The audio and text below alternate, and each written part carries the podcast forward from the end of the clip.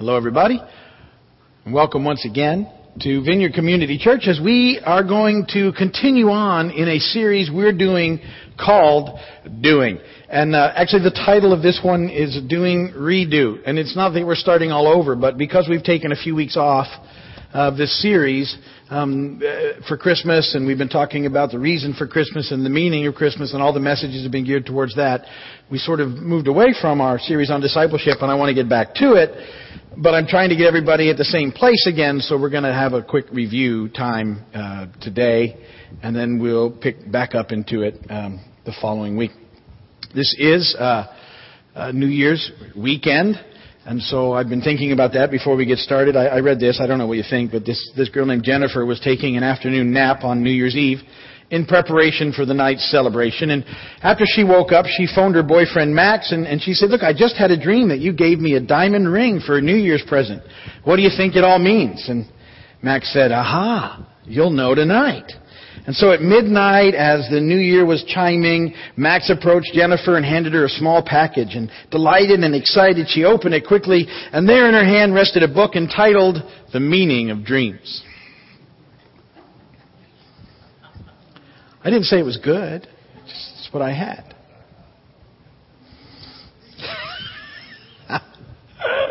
uh, maybe you'll think it's funnier later. I don't know. It's all I had. Um, this weekend, a lot of people make resolutions.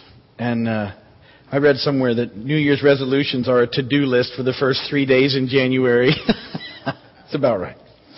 But I, I was researching and um, I looked at the top 10 resolutions. I went online. Actually, you can go and Google it and check it out. These are the top 10 New Year's resolutions.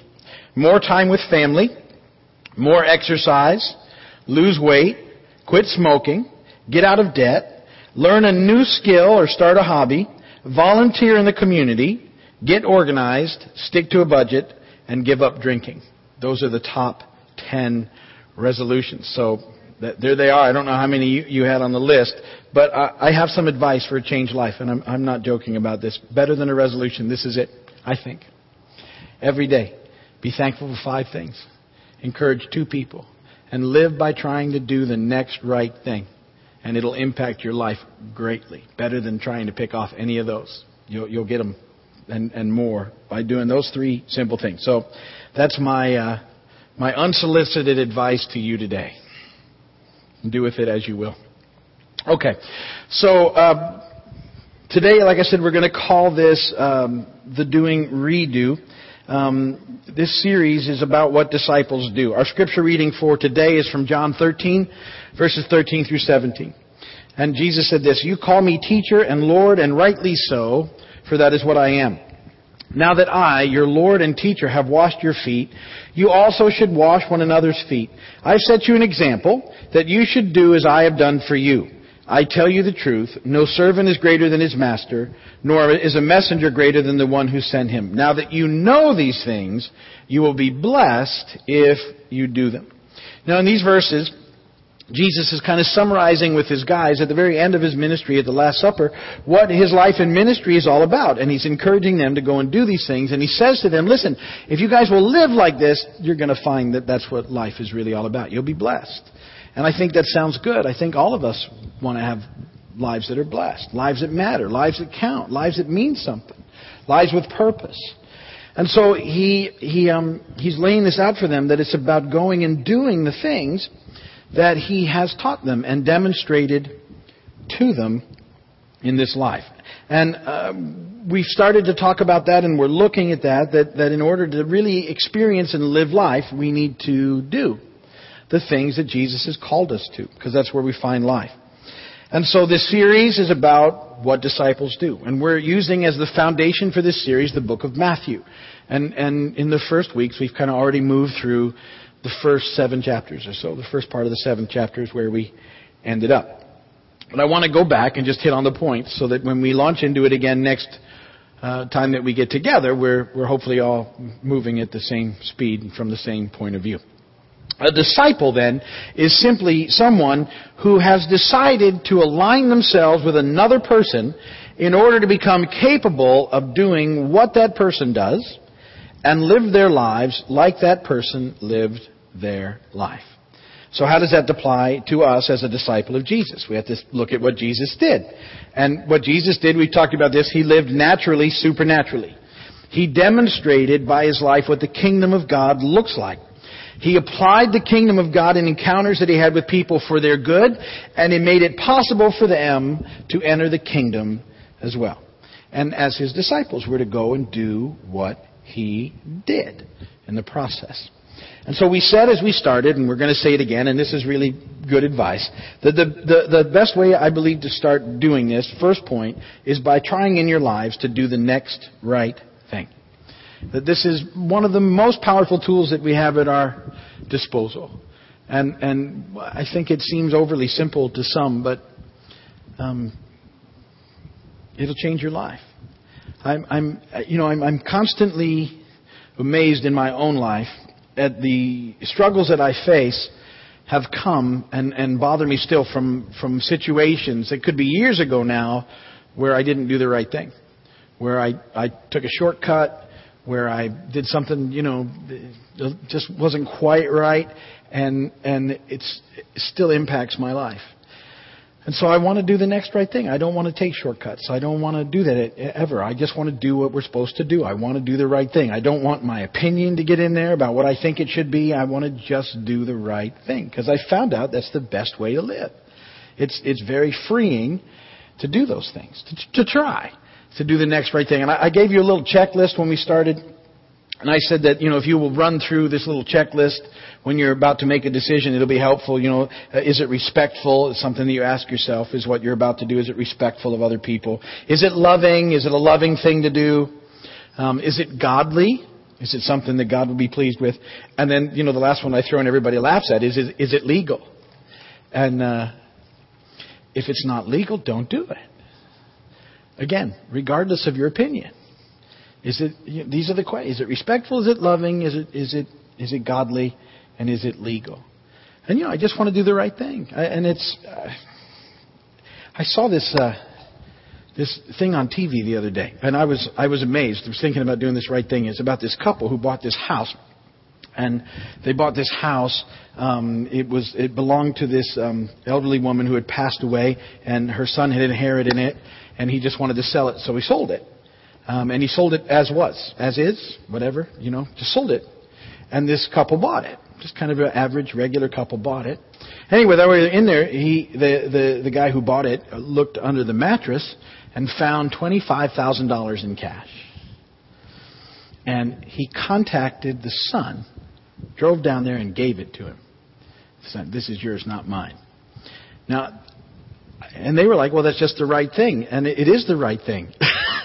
but in this world, I wonder how many people, I mean, scot free, 25 grand, and they could use the money. They said when they first found it, they sat around all night and talked about how they could fix up the house and, and everything. And then at some point in the night, they were like, uh uh it's not ours. We got to try and return this money. And they went and did the right thing. And I'm, I'm like, you know, it's so important that that happens. And what a, what a neat thing that that was. They did the right thing. But, you know, today's world, I, I don't know how many people would have done that. And, uh, knowing that it was the right thing. And just, you know, choosing to do the right thing is a huge and significant part of life. But it feels better when you do it. And so, um, and, and you know, here's the deal. Uh, and we've talked about this, but a very important part of that whole thing. You try to do the next right thing. Sometimes you won't. Um, so you just won't. You, you'll mess up. You'll fall short. You'll sin. We do that. Um, but what you need to know in this whole process is that when you do, you just need to turn around and go running back to Jesus. And you say, I'm so sorry, I messed up. Will you forgive me? And he does. And then he gives you another chance and another new start. And you live that way. And the, the hope is that you, you, you do better all the time. I, I tell you honestly, I, every day I just want to try and do a little better and doing the next right thing. And I, I still catch myself. I, I maybe, you know, I, maybe you don't do it anymore, but sometimes I'm really selfish. And sometimes I'm real sarcastic. And sometimes I'm really short you know, and and uh, in my responses, and I, I, I don't want to be that way. And and um, yeah, and there's I could get a lot worse, but it's too much information. Um, you know what I mean? So so you know, I, I just every day though I keep I, well I just want to do better, Lord, and and He keeps helping me. Um, we also need to know. Second point there in your notes is that Jesus is our Lord and Savior. As, as His disciples, we need to know Him as Lord and Savior. We spent a lot of time over Christmas talking about Him as our Savior and how desperately we needed a Savior because we've all sinned and how um, He's made a way back for us to get back to God in relationship with God. But, but, uh, and that's the great part. I've always said that's the best deal in the universe. I don't know why anybody would uh, have trouble with that one. I mean, it's like sins forgiven, new start, life eternal with God. I mean, it's, I, it's a no-brainer to me. But, uh, uh, along with that, and it's still good news, is that He's the Lord as well. And that what we're supposed to be doing is remembering that as we do the next right thing. We're, we're also to be saying, God, this, you know, life is really all about doing what you want in life and, and sort of reporting in for duty and getting out of the it's all about me routine and saying, God, how can I, what, what can I do for you today? And, and making sure that we're doing that. And, and so, um, I, I try and, you know, I like that idea of every day we're, as disciples, we're to report for duty. And that we're to remember that He's not just our Savior, He's the Lord. And that, that He wants us to live life for Him. And that this process, um, what we have to develop is the heart of a disciple. That to, to follow after Jesus and to do the things that he did and to care about people and all those things, um, our hearts need to be changed and we need to develop the heart of a disciple. And I shared with you a couple of parables. They're short parables in Matthew 13, 44 and 46. And they said this, and I'll do it again. The kingdom of heaven is like a treasure hidden in a field. When a man found it, he hid it again. And then in his joy went and sold all he had and bought that field. Again, the kingdom of heaven is like a merchant looking for fine pearls. When he found one of great value, he went away and sold everything he had and he bought it. The, the heart of a disciple is like that. It realizes that real life, that, that the, the, the, the treasure in the field, the pearl of great price, is, is found in the kingdom of God with Jesus.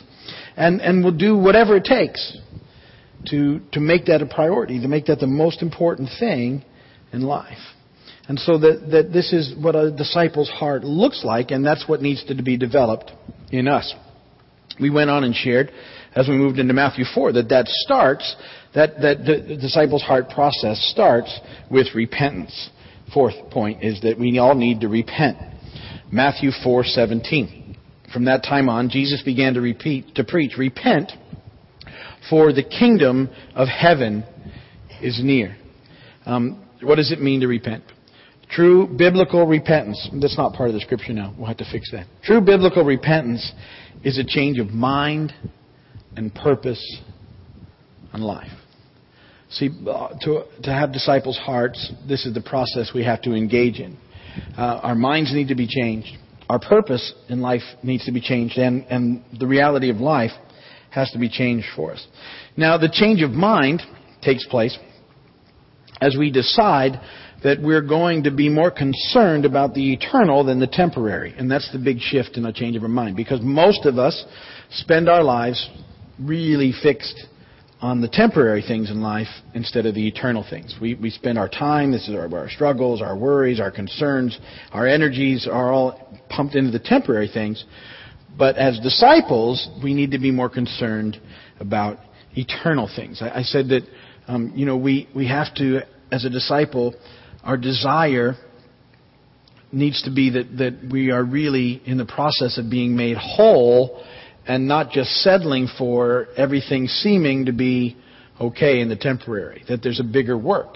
And that disciples' hearts will always choose the, the bigger process, the eternal process, knowing that that's where life is really found. And, and we can only do that as we understand that we're created for a purpose. Um, it doesn't all revolve around us. This is part of the change. That there's a purpose. God created us for His purposes, and and in order to to get a hold of that, there's some issues we, we need to resolve. And one of those things I talked about was a longing for heaven. That's point number A under four. A longing for heaven. I said that I don't think that a lot of people have connected with what a longing for heaven looks or feels like. But deep within each one of us uh, is a longing for heaven. We know deep down that there's something better than what we're experiencing. This is not as good as it gets. And no matter how hard we try to make everything work, it just never does. There's still that empty place deep inside of us.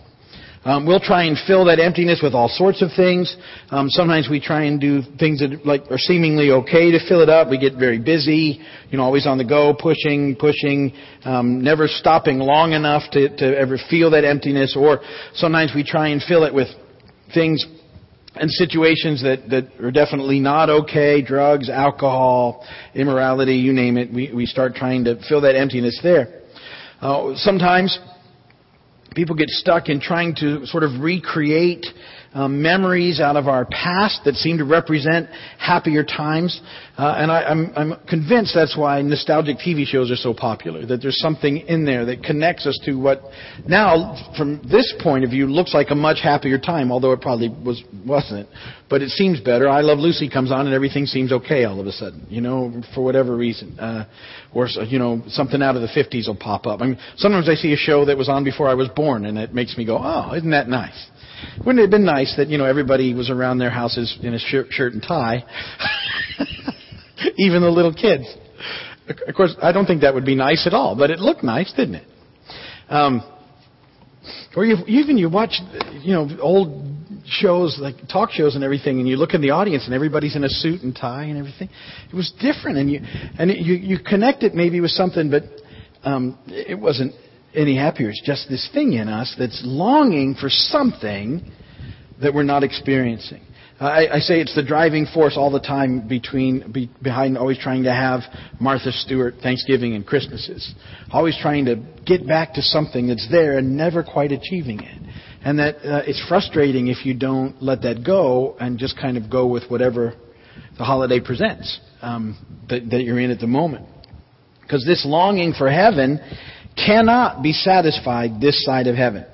It's, it's supposed to be there to remind us that this is not our home. Um, we get tastes of eternity now, but we don't get the whole banquet now. And, and so, rather than being consumed with trying to satisfy that longing now, which is very temporary and selfish, um, what we need to do is we need to mourn the brokenness. That's point B. We have to, we have to mourn the brokenness. Um, the reality that we have to face and embrace is that we live in a fallen world on a broken planet, and everything is broken here, including us. And see, if we're, if we're focused on living for ourselves, then we take every reminder of this brokenness very personally. It's like an attack on our plans of, of trying to make everything work, and we start getting the poor me's. Why does this happen to me? Um, we get mad at God, or we try and blame God, or we think we're being punished for something. But, but the reality is this isn't heaven and, everything is broken. Um, sin is the cause of the brokenness.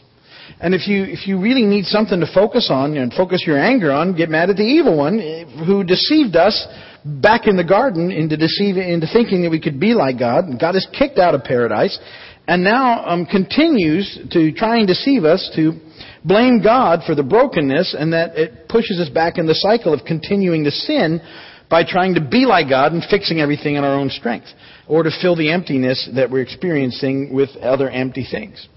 And, and the reality is that every broken thing, every failure, every tragedy should just be a reminder that this temporary life will never be perfect.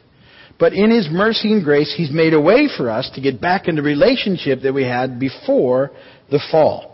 And so, since this is not as good as it gets, and it will never be, we don't need it to make our life's purpose and work to try and fix it and make it work. Um, we were created for a different purpose, a greater purpose, which is to follow Him. That's the C, come and follow me. And so, we get a change of mind. We decide that we, we want to be healed and not settle for just feeling better. We have a change of purpose as we go from realizing that our longing for heaven can't be satisfied here. Brokenness is just a reminder that this isn't as good as it gets and that we're created for a greater purpose which leads us to a changed life. And that's that understanding that life is found in being a disciple.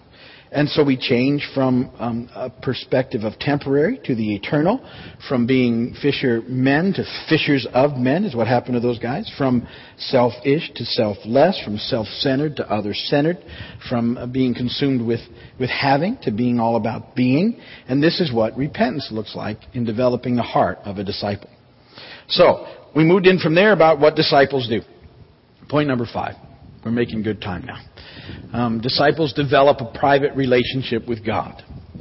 And we, we looked into Matthew 6 as we talked about this, and I, and I said that a private relationship with God um, entails um, giving, being a giver of your time, talents, energy, life, not just your, your finances.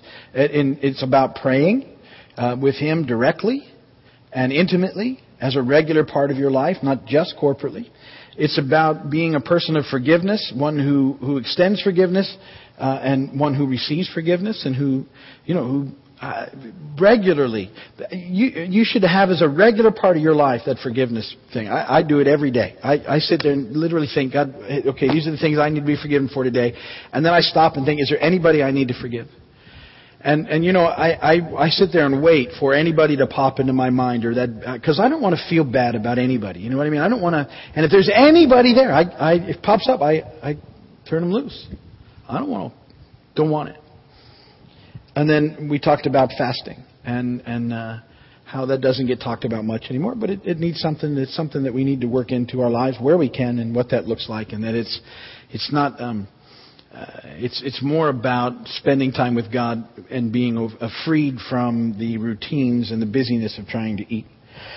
Uh, another thing that the disciples do is they get an eternal perspective. Uh, perspective. I touched on that about the temporary and the eternal. And uh, but we continued on in Matthew six, and Jesus starts talking about worry, and he says, uh, "Don't worry about anything." And we think, well, that's easy to say.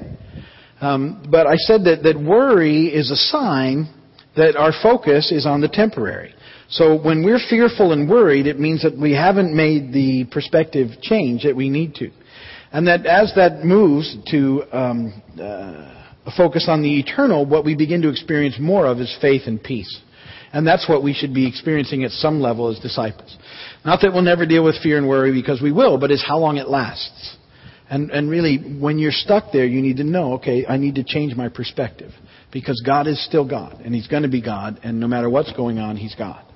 And we, we work ourselves into just getting our focus changed back on the eternal. What's God going to do in this situation? And He always does something. So we look to him there. Matthew 6:33 seek first his kingdom and his righteousness or right way of living and all these things will be given to you as well. So no matter what we're trying, you know, is trying to make us fearful or worried, we make that shift. We get our focus on the kingdom. God, what can I do? How do you want me to live? I trust in you and we get to experience the peace and the faith of God. And then the last thing that we talked about was the disciples love instead of judge. They love instead of judge.